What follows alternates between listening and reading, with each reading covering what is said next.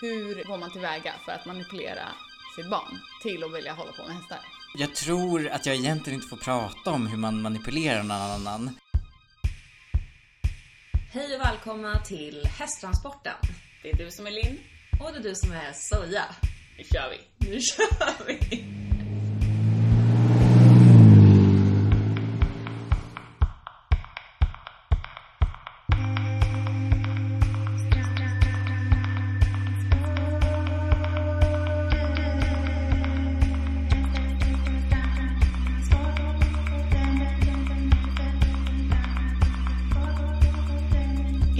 Vi med oss en ny gäst. Så spännande ska det här bli. Eh, Superspännande och väldigt väl, välbehövligt. Vi säger vem gästen är. Dun, dun, dun, dun, dun, dun. Okej. Ja. Hej Benjamin! Hej! Du är här för att du är psykolog och Du ska hjälpa oss att eh, inte bli dumpande från våra hästhatande sambos. Exakt. Eller att vi ska ha kvar våra hästhatande sambos men bli tvungna att sälja våra hästar. Jag, jag, jag, jag känner ansvaret på mina axlar. Nej men det här känns superessentiellt. Det här känns som en av huvudanledningarna till att starta en hästpodd.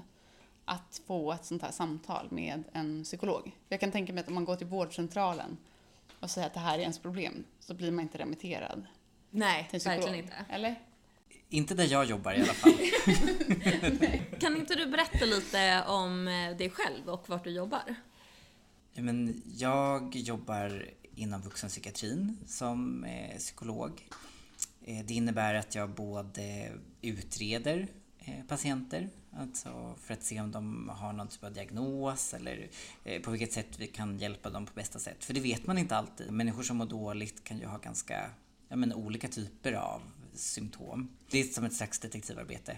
Men jag har också terapier på mottagningen där jag jobbar. Och, eh, jag tror faktiskt aldrig att jag har fått en fråga från en patient någon gång om eh, något hästrelaterat. Så det här är, det är lite premiär för mig. Mm. Ja, men det känns ju superkul att få eh, premiärprata med dig om eh, hästrelationsproblem. Precis.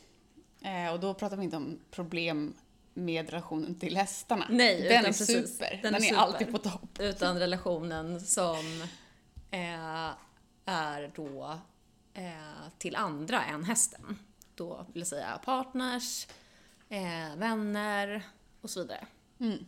Vi hörde av oss till dig för att vi kände att vi behövde eh, prata ut om hur, eller få goda råd om Ja. hur man eh, har en relation när man har ett eh, intresse som tar så mycket tid och fokus som hästar gör. Mm. Ja, alltså vi har, jag tänker det är många som håller på med hästar har ju oftast liksom också ett jobb eller någon annan typ av liksom syssla och håller på, liksom åker till stallet på fritiden. Eh, och det tar ganska lång tid. För oss så har vi ganska lång restid också så att många gånger så är det typ så här, ja, men man åker hemifrån till jobbet vid halv åtta och sen så är man hemma klockan elva. Eh, och det blir ju inte så mycket mer än liksom, nu, båda vi två är ju i relationer och har varit det ganska länge. Eh, men våra partners har ju liksom inte, de blev ju inte, jo i och för sig.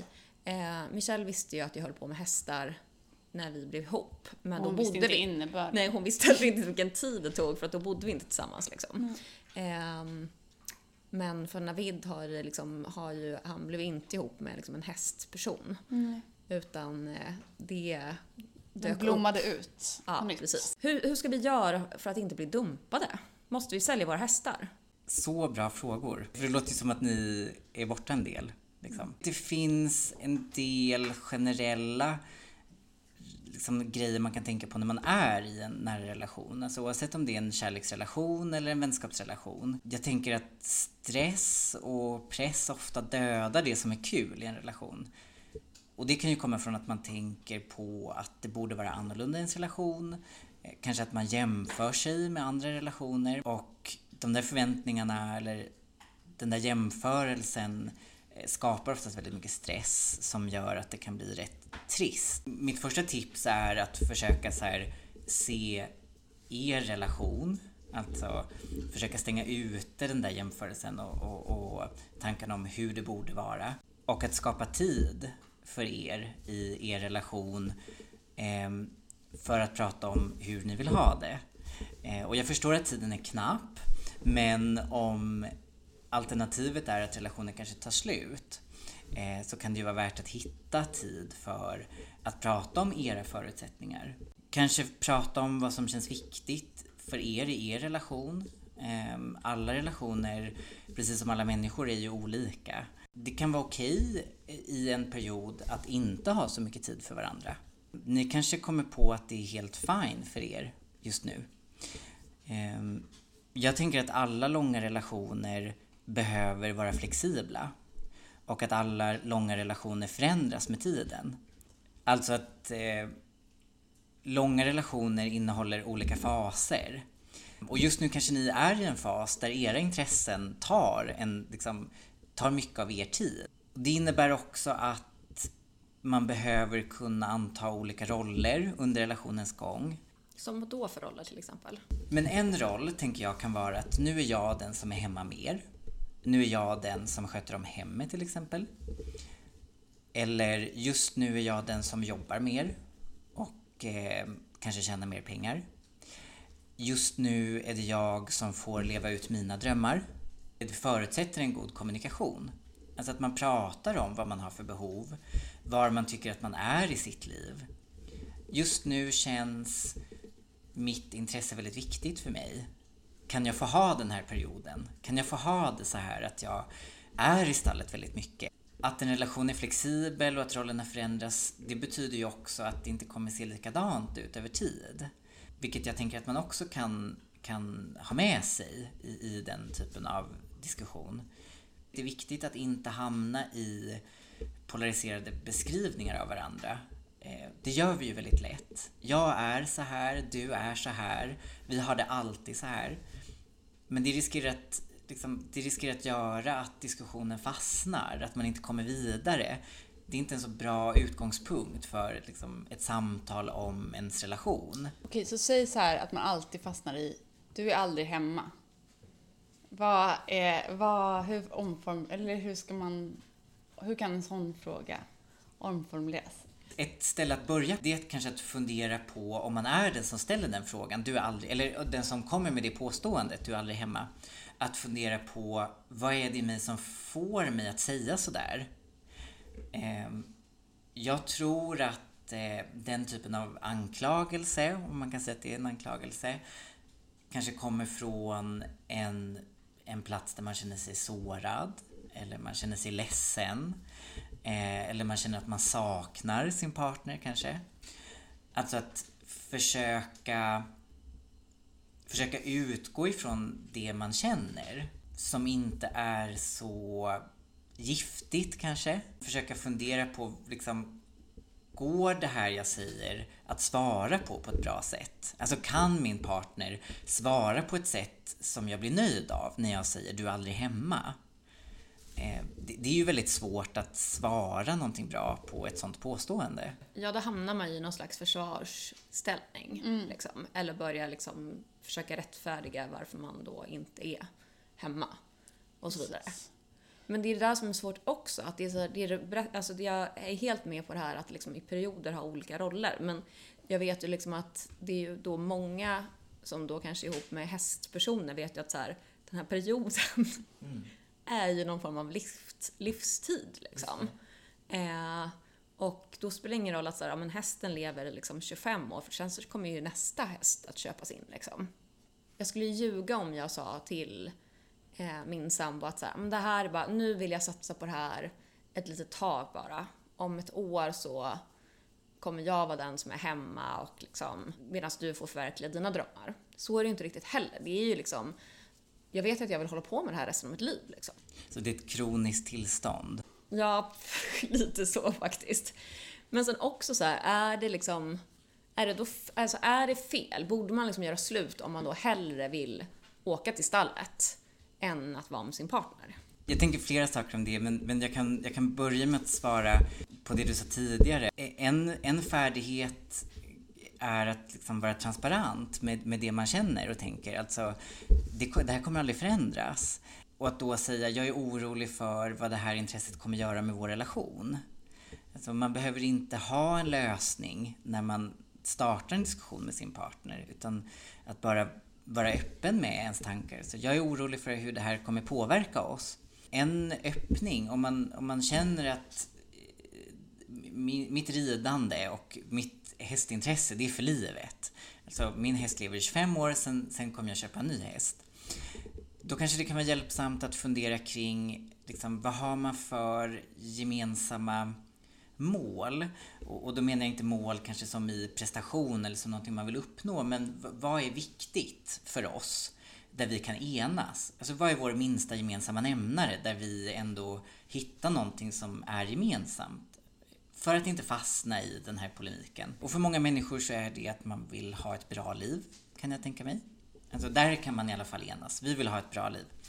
Och så utifrån det kan man försöka gå tillbaka och se på vilka sätt tycker vi att vi liksom kan ha ett bra liv. Men sen till din fråga om, om, om det är fel eller om man borde göra slut. Jag kan inte ge ett svar på om, om det här hästintresset är rätt eller fel, tyvärr. Det kanske vore kul om jag kunde det. Men jag börjar tänka i banor av skuld när jag hör, hör den frågan. Det är ju en känsla som har fått, eller som har ganska dåligt rykte. Eh, särskilt inom, inom min värld, där jag jobbar, inom terapin, så har man länge behandlat skuld som någonting som eh, man ska hjälpa sina patienter att bli av med, man ska ta bort skulden till varje pris, man ska aldrig agera på sin skuld. Man brukar säga att liksom, skuld är självattack, alltså skuld är ett sätt att göra sig själv illa på. Men, men jag tänker att skuldkänslor och eh, självattack eller självkritik är två olika saker jag tror att man känner skuld och att attackera sig själv är ett sätt som många människor undviker sin skuld på. Jag borde göra slut. Jag får, jag, jag får inte vara i den här relationen. Eh, att det kan vara ett sätt att undvika sina känslor av skuld på. Eller så kanske man förminskar det man känner. Nej men det är inte så farligt. Eh, min partner bryr sig nog inte. Jag är nog mycket skulden generellt. Men så tror jag att det är inte, det är inte bara i liksom, relationer utan det är nog generellt. Liksom. Men mycket är så här, ha, nej men okej så här borde inte jag känna, nu kanske jag bara ja, måste ändra på någonting. Mm. Jag vill ju såklart åka, alltså, vi vill ju båda alltid åka till stallet. Mm. Men man vill ju också, alltså, vi vill ju båda också vara med våra partners. Mm. Det är bara att så här, eh, de kan vi ju lämna för de kan ta hand om sig själva men det kan ju inte hästarna liksom göra. Så då blir det att man åker till stallet. Liksom. Mm, det måste man ju göra. Mm. Ja, jag, jag tror inte att jag känner så mycket skuld just. Skuld är en, en hälsosam känsla. Mm. Psykopater känner liksom varken skuld eller ångest. Och eftersom de inte gör det så kan de skada människor precis hur som helst. Så det finns någonting i skulden som är solidariskt och som också tar oss ur vår narcissism. Så vi känner skuld för att vi älskar andra människor. Och skulden säger åt oss att reparera en relation eller fundera över hur våra relationer är.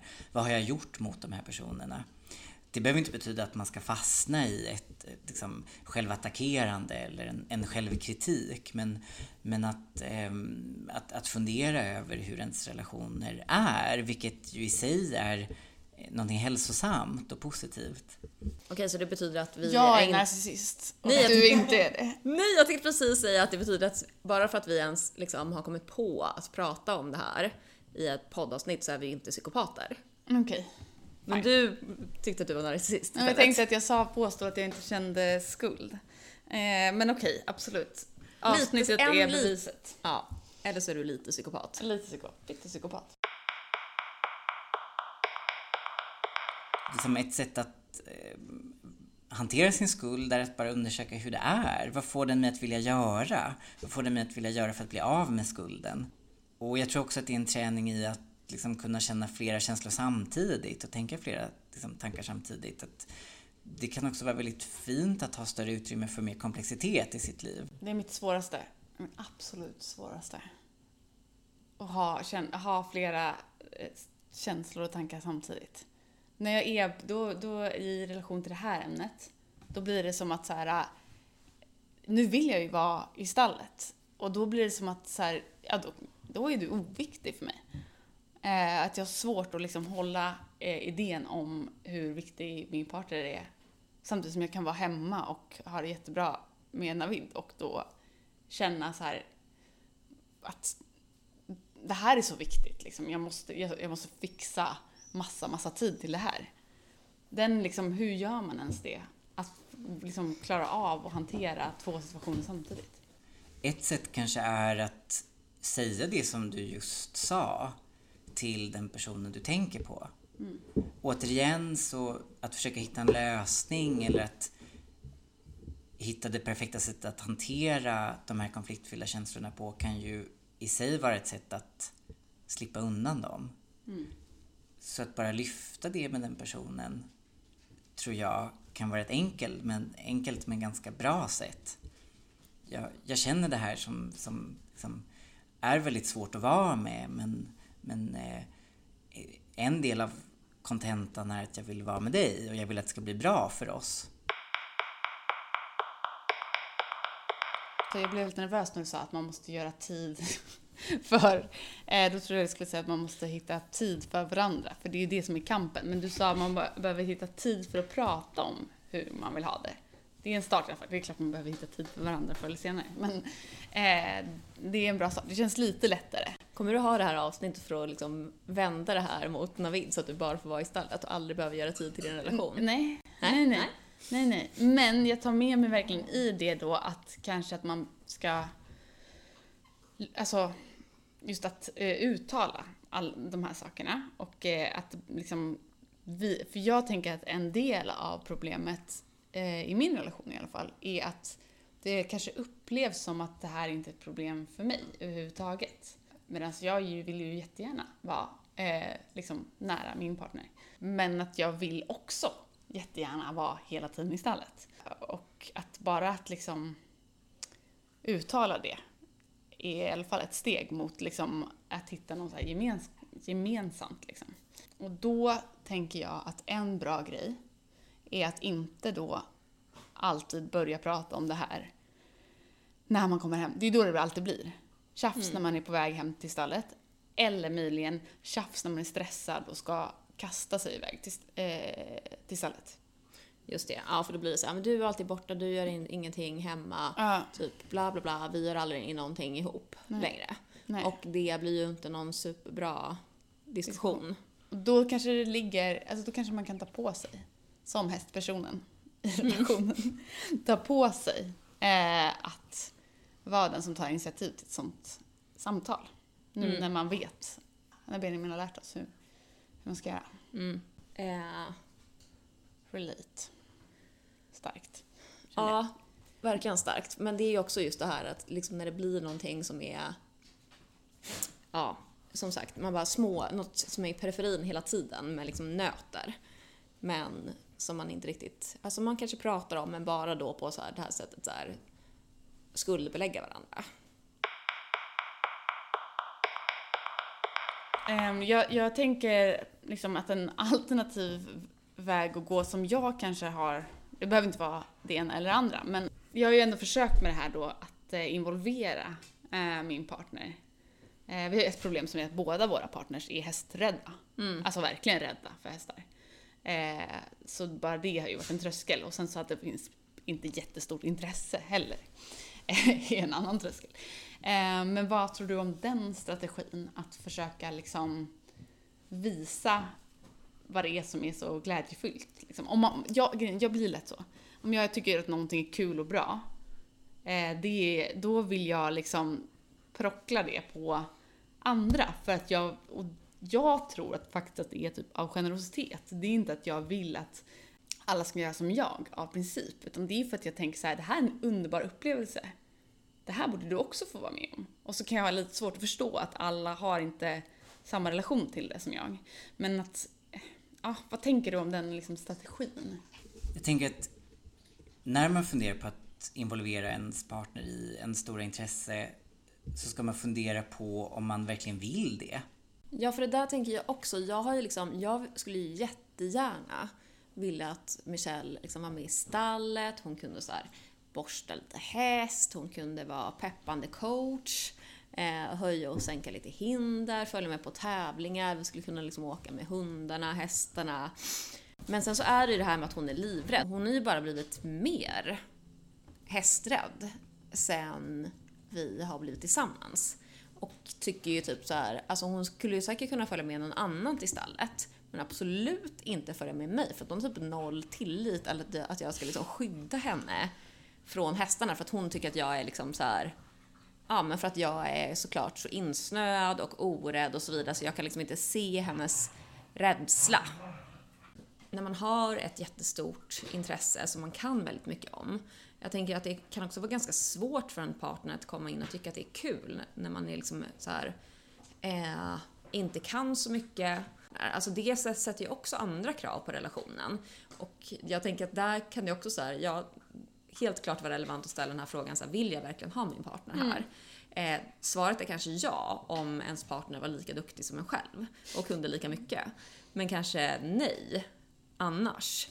Man måste ju också där någonstans säga, okej, jag var ju heller kanske inte en superpedagogisk liksom, person. Alltså för då måste man ju också vara den biten. Alltså det blir en annan del i ens relation. Det blir inte såhär, oh vad härligt vi är bland hästarna, la la la la, här springer vi runt på ängar, nakna, ja, jag vet inte, med hästarna. Ja, whatever.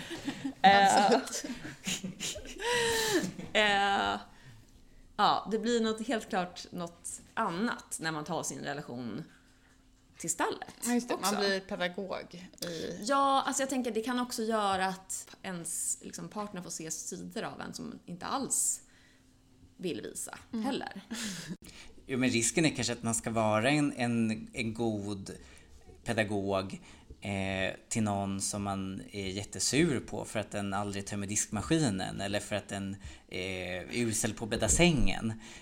Och att så här, stallet då blir en spelplats för ens liksom, relationella konflikter istället. Det vill vi undvika. Mm. Men eh, behöver man ens eh, relationer till människor när man har de här otroliga... Alltså för ibland kan man ju känna så här när man är i stallet och tiden bara flyter och allt är underbart. Inte en sekund av... Inte, det är ju inte varje dag i stallet. Men, men eh, ja. Man vill ju alltid umgås mer med sin häst. Ja, det känns som att man kanske inte behöver någonting annat. Skulle vi egentligen klara oss med den kärlek eh, och liksom bekräftelse som vi får av våra hästar. Vi kan- kanske inte ens liksom behöver ha relationer med någon människa någonsin. Kan inte ni svara på den frågan först då? Man är trött och det är grått och jobbigt och blött. Alltså man vill inte komma hem till en mörk, tom lägenhet. Nej. Nej. Fy fan vad deppigt. Men det är också asnice ibland att komma hem till en mörk tom lägenhet. Är Man får typ äta fryspizza och kolla på hästhoppning, Ja. vilket annars är förbud på. Jag tror att en relation till ett djur, till exempel en häst eller en hund, eh, det är ju ofta en relation som är väldigt trygg och oproblematisk. Så dels är det nog inte så konstigt att man får sådana tankar om man tycker att eh, ens ridning går ut över ens liksom, partnerrelation. Eh, borde jag bara vara tillsammans med min häst som aldrig klagar på mig eller som bara ger mig en odelad uppmärksamhet? Men jag tror att, att vara i en relation till en häst eller ett annat husdjur kan ju vara otroligt tryggt. Så jag tror snarare kanske att en sån relation gör en tryggare i andra relationer. Att det kan vara en plats att återhämta sig på. Att vara i den här villkorslösa, väldigt generösa eh, relationen som, som det kan innebära att, att ha ett djur. Så jag undrar om, om, om det inte är en motsats utan att det kanske är en, en god förutsättning för, för andra fina relationer. Men så tror jag absolut. Det tror jag verkligen. Alltså, eh, jag kan bara tänka att typ så här, den, ja, men ibland när jag kanske inte har varit i stallet i perioder och så vidare eh, så har liksom, Michelle har ju varit, liksom, har varit less på mig. Så, typ, nu får du gå ut och springa eller nu får du liksom Ja, eh, för att jag blir en mer balanserad och välmående människa av att vara i stallet. Liksom. Eh, och jag blir nog en bättre partner av det. Sen så behöver jag liksom fler timmar på dygnet egentligen. B- Eh. Borde inte behöva jobba. Nej, precis. Jag skulle till exempel inte behöva jobba. Då skulle jag vara, kunna vara i stallet och vara en kul partner. Ens partner är ju aldrig så härlig som när den har varit ute i världen och gjort något annat och sen kommer tillbaka. Det finns ju någonting spännande, tänker jag, med människor som också har någonting annat. Eh, och på samma sätt så kan ju ens partner också kännas otroligt härligt när man har fått vara borta ett tag. Man har fått vara liksom ute och upptäckt andra saker och sen får man komma hem och vara i någon slags trygghet. Så jag tror också att det kan vara bra för relationen. Vad säger du då? Skulle du kunna vara ihop med liksom en hästmänniska? Har du varit det kanske? Ja. Jag har aldrig varit det, men jag har faktiskt ridit själv när jag var liten. Nu kommer det fram. Du är partisk. Ja, jag, jag kanske är partisk i frågan och jag, ja, men när jag funderade inför att jag skulle vara med i, i det här avsnittet så tänkte jag att ja, men jag har nog ändå en latent hästperson i mig. Så risken är kanske större att jag blir den galna hästpersonen. Nej men, eh, jag tänker att jag skulle tycka att det vore jättehärligt att vara tillsammans med någon som hade ett starkt intresse. Eh, för att det betyder att då får jag ha ett intresse som tar mycket tid och det är viktigt för mig.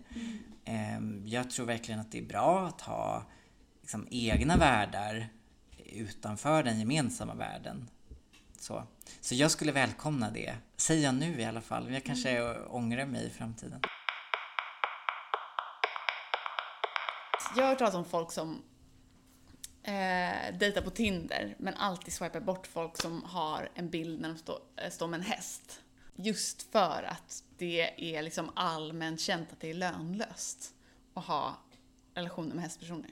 Ja, för att man alltid kommer komma i andra hand liksom. Mm. Jag tror att också i det här fallet för en, liksom en heterosexuell man och att det finns också, även om han kanske själv inte eh, skulle erkänna det så tänker jag att det kan också finnas en liksom, idé om så här en tjej som står på egna ben och har för mycket, alltså det nästan också blir som ett hot mot idén om en så här tvåsam eh, relation som är så här familjebildning och hela den grejen per mm. automatik. Att det inte bara är själva liksom, idén om vilket liv man ska ha tillsammans utan också liksom man kategoriserar lite sådär. Kanske på något sätt också öppnar upp en möjlighet för liksom andra typer av relationen, en, relationer än typ så här heterorelationen med typ eh, man ska, liksom med tvåsamhet och barn.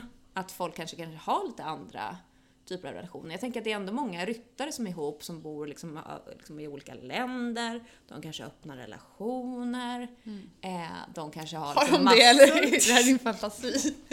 de har så massor partners. Alltså I don't know. Det kan ju vara så. Det är att... möjligt att det är så, du har inga liksom, exempel? Nej, men det finns ju folk som liksom, det finns ju ryttare mm. som är ihop. Eh, både med folk som inte liksom håller på med hästar uh. och som håller på med hästar. Uh. Eh, som ser ut att ha jättekul och ha tid för varandra eh, och vara kära och så vidare. På Instagram. Eh, på Instagram.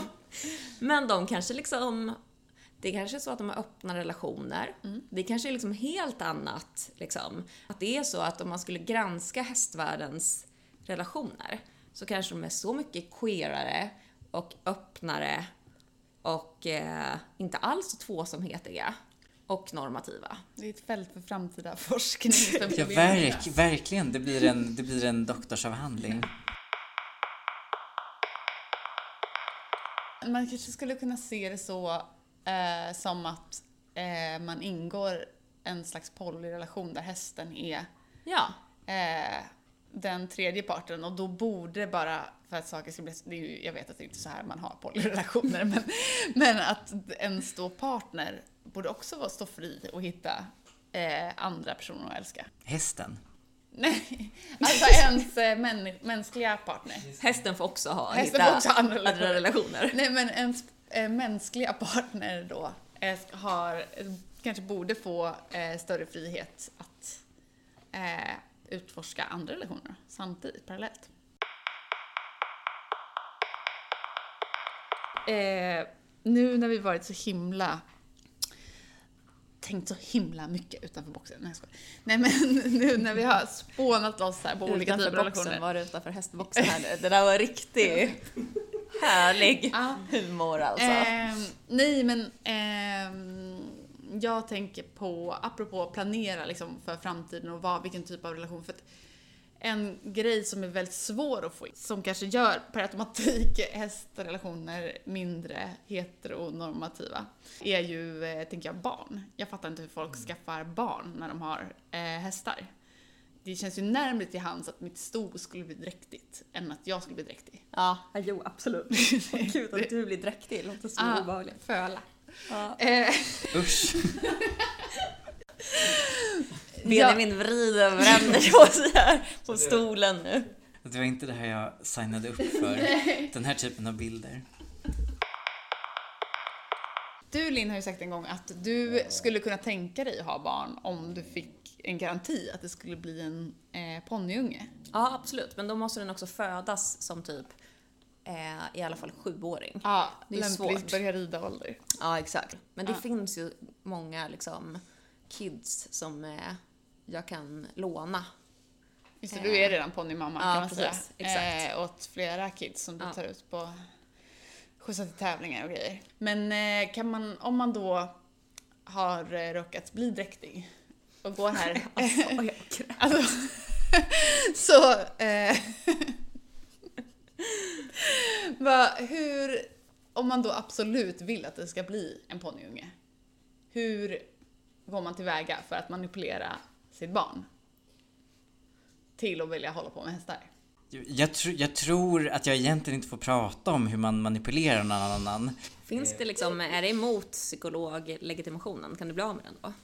Ja, det skulle nog kunna bli anmäld i alla fall. Vi har ju sådana yrkesetiska regler. Men jag kan kanske ändå svara på frågan. Så jag, jag tror att barn generellt inte gör så mycket som deras föräldrar säger, utan mer som deras föräldrar gör. Det är inget problem med det här. Nej precis, jag tänker att ni har goda förutsättningar för att eventuellt få då barn som kommer älska att rida eller bli ponnyungar. Så, så det är klart att risken finns att de kommer hata hästar men, men eh, jag, tror, jag tror att det är viktigare att liksom visa på hur härligt det är att rida, eh, hur mycket man själv tycker om att vara i stallet för barn fattar ju sånt. Alltså barn tror jag känner av när det är så konstig stämning. Liksom. Alltså, nu, ska vi, nu ska vi få dig att börja dansa ballett även fast ingen annan i familjen gör det eller tycker att det är kul. Och jag tänker att man, man kan ju fundera på vad ens egna föräldrar har tjatat på att man ska göra eller tycka om eller vem man ska umgås med. Ofta för mig i alla fall så är det ju sånt som jag inte alls har velat göra. Ehm, Det finns, det finns en sån där forskning kring att barn som börjar läsa tidigt och som har en, liksom en, en, en härlig relation till läsning har vuxit upp med mycket böcker hemma.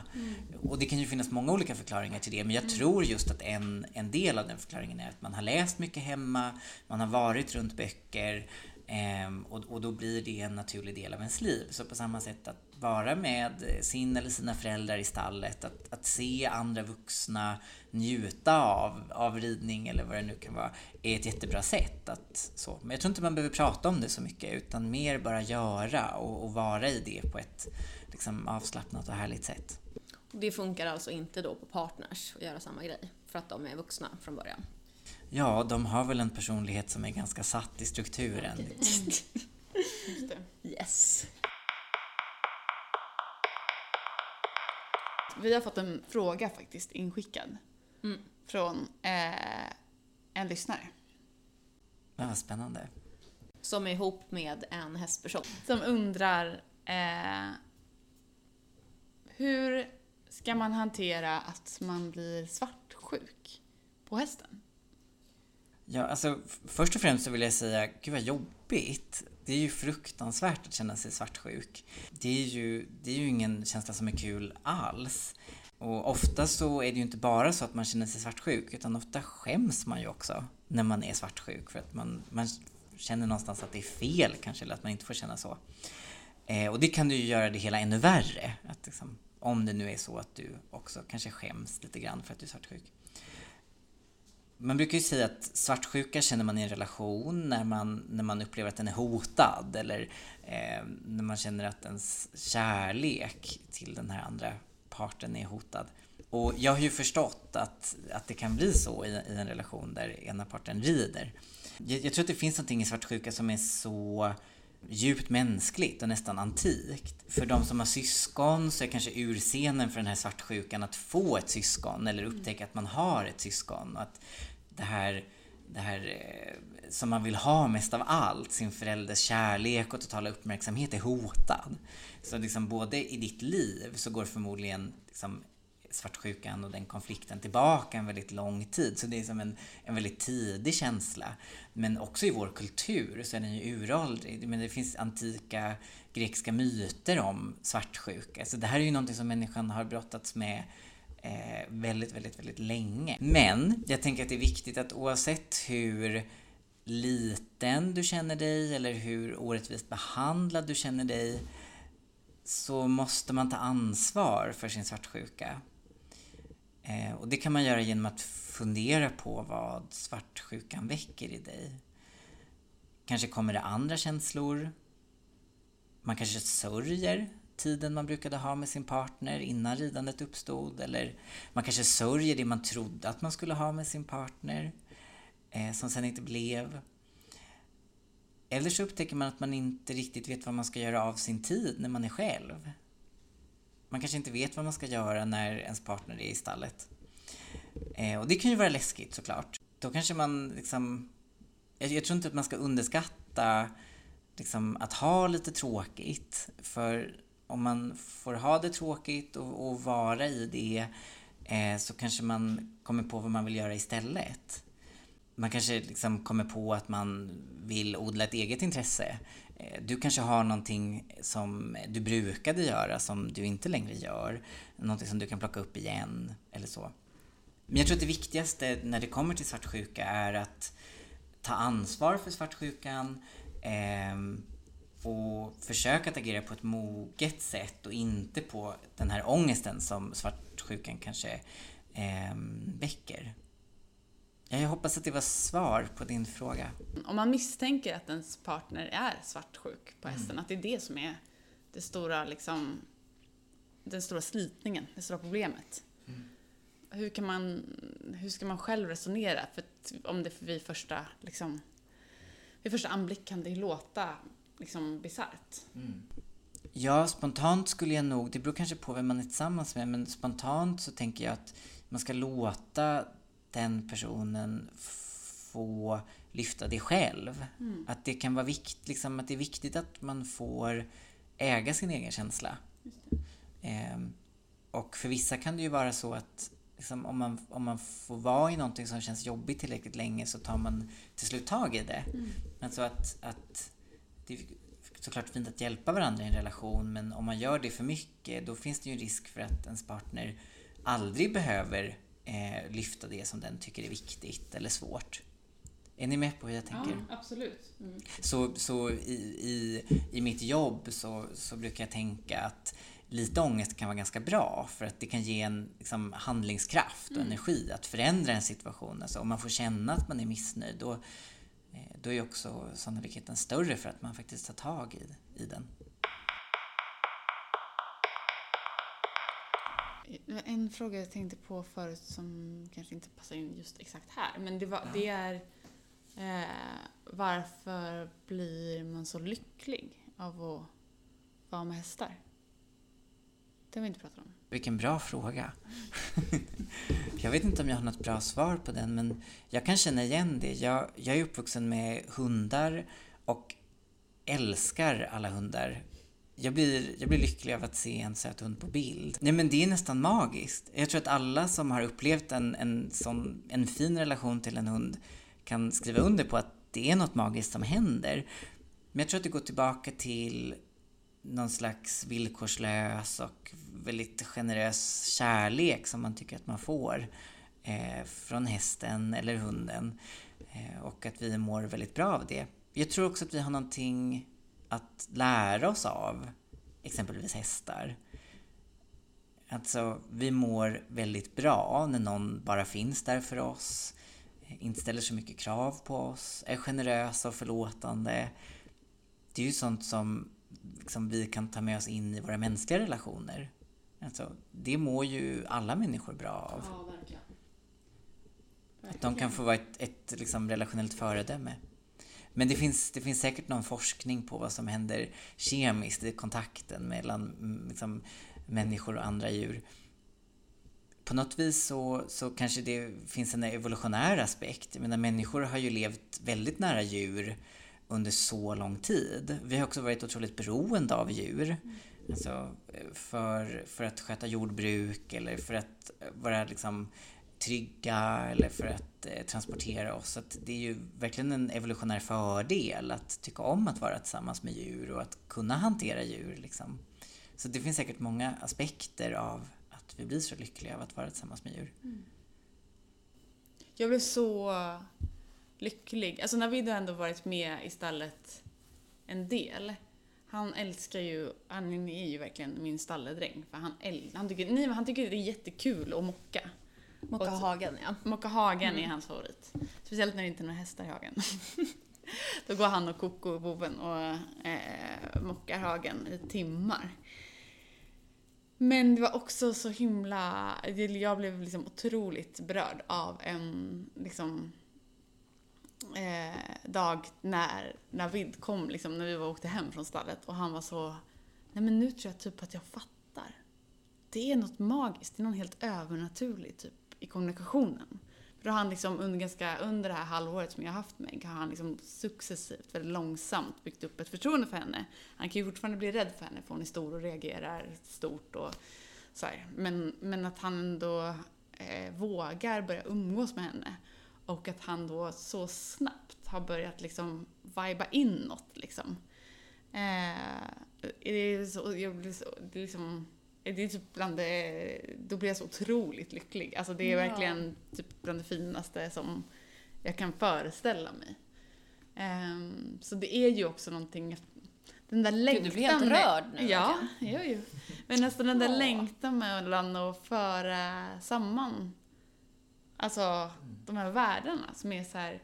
För för mig är ju så här, Navid, Coco och Meg är ju min, alltså, det är ju liksom min närmsta familj. Och drömvärld. Och, liksom. Ja, precis. Ehm, och jag vill ju liksom hålla ihop den på något sätt. Jag tänker att det är något väldigt mänskligt i att vilja visa upp det som man själv tycker om väldigt mycket men också att andra ska få ta del av det. Det här gör mig jätteglad och det här ger mig en viss typ av känsla. Jag vill att andra ska få ta del av det också.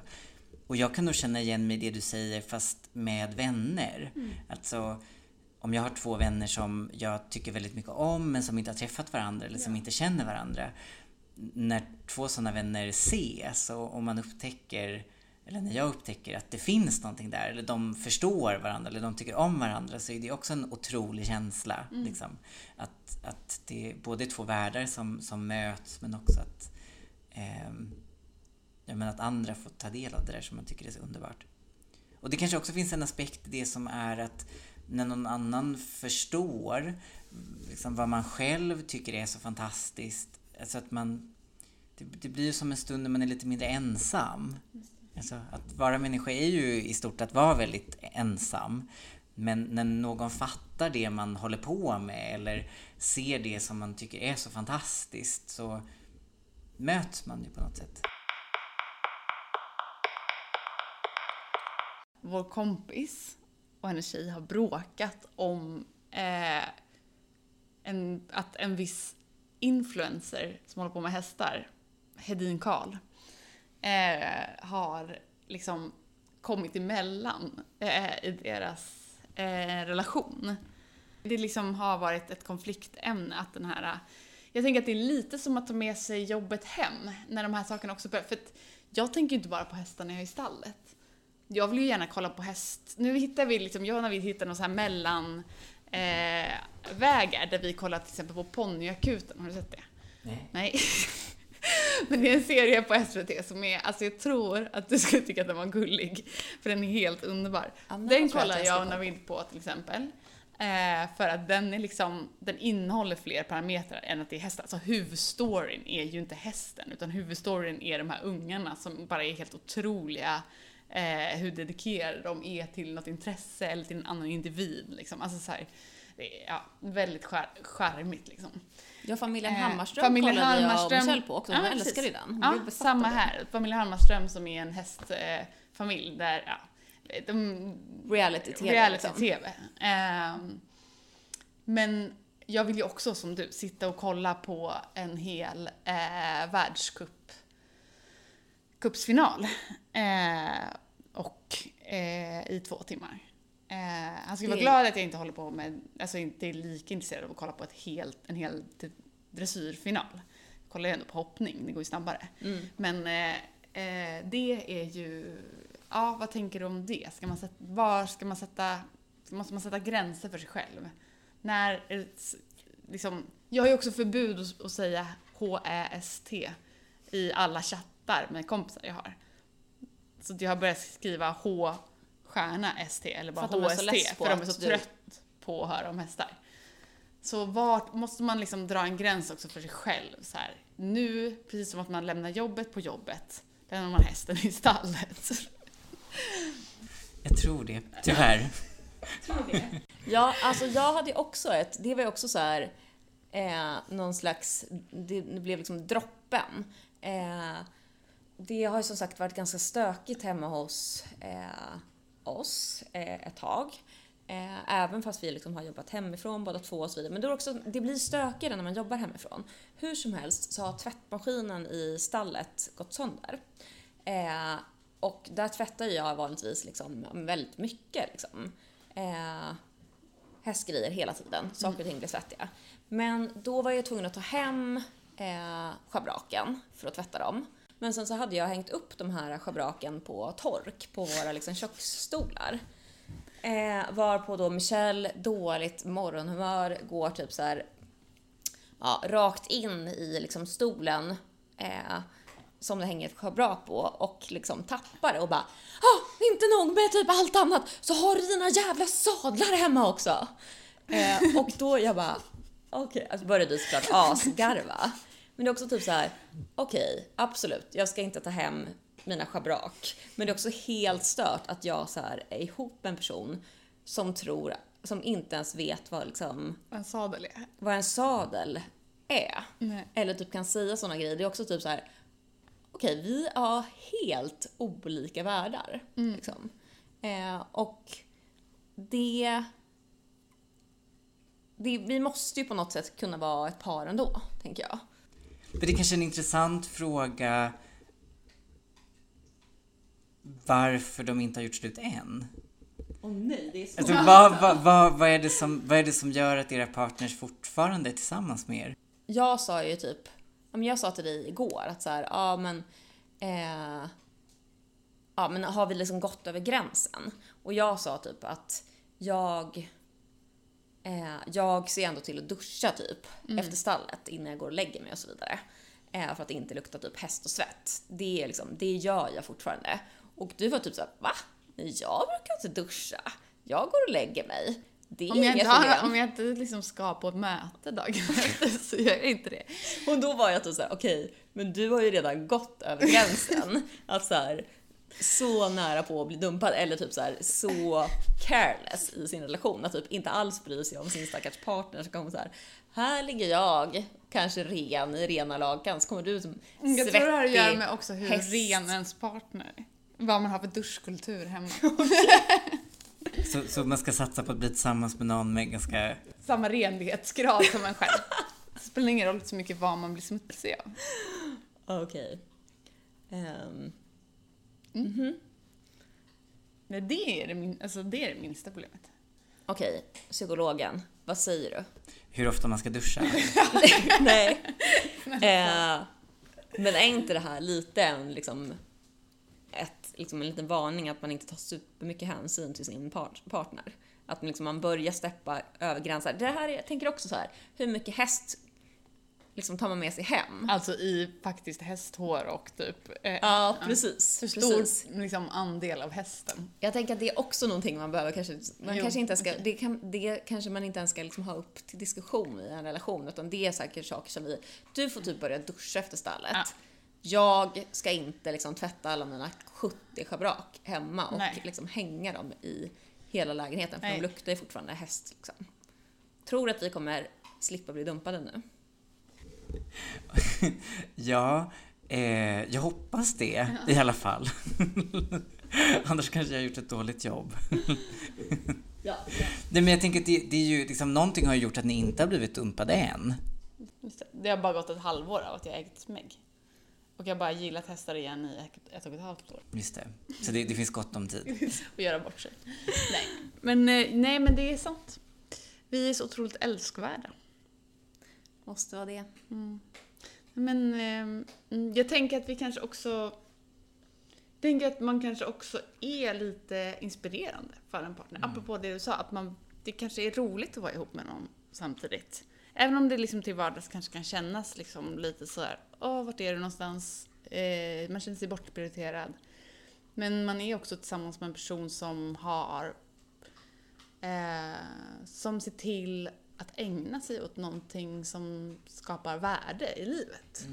Och att det är ju också, tänker jag, en styrka att ha en sån partner. Ja, jag tänker också så det att folk som är ihop med personer som har ett väldigt starkt intresse har ju oftast liksom många egna intressen själv och liksom kanske inte skulle heller palla att ha, vara ihop med någon där man ska göra allting tillsammans hela Nej. tiden. Alltså jag vet att så här, var, det skulle, jag skulle absolut inte palla vara tillsammans med en sån som jag skulle göra allting med. Och jag vet att Michelle skulle ju liksom galen om jag skulle liksom hänga med henne hela dagen och följa med henne på alla hennes liksom, grejer som hon gör. Hon har ju massor intressen. Det är bara att de liksom inte kanske tar lika mycket tid och pengar och, eh, ja, och så vidare. Vi valde bara det värsta. Ja. Jag tycker också personligen att det är härligt att vara tillsammans med någon som har ett driv. Liksom. Eh, och det kanske också betyder att man är lite gladare eller på ett bättre humör om man har fått hålla på med sitt intresse. Liksom. Det kanske det gör någonting bra för en. Sen har jag en fråga till. Vi har, ju- vi, har, ju, eh, vi har ju kommit på att vi vill fråga alla våra gäster vad deras liksom, favoritridklädesplagg är. Eller typ om du ska någon... Om du ska ha något ridplagg eller rid, ridkläder till vardags, vad skulle det bli då? Ridstövlar tror jag. Berätta mer. Har du, har du ridstövlar? Nej, men jag hade en period under gymnasiet när jag hade ett par ridstövlar i läder som jag tyckte jättemycket om. Och de hade jag på mig då och då. Ehm, så Men Jag tänker Eh. verkligen att du skulle passa i ridkläder. Det kanske är Ja. dags att börja hänga i stallet bara på grund av det. Exakt. Men ska vi avsluta nu då? Så kul att ha dig här. Du har lyssnat på Hästtransporten med Soja och Linn. Vi vill avsluta med att tacka Michelle Hammenfeldt för vår fantastiska logotyp. Och Nooshi för den specialgjorda musiken i podden.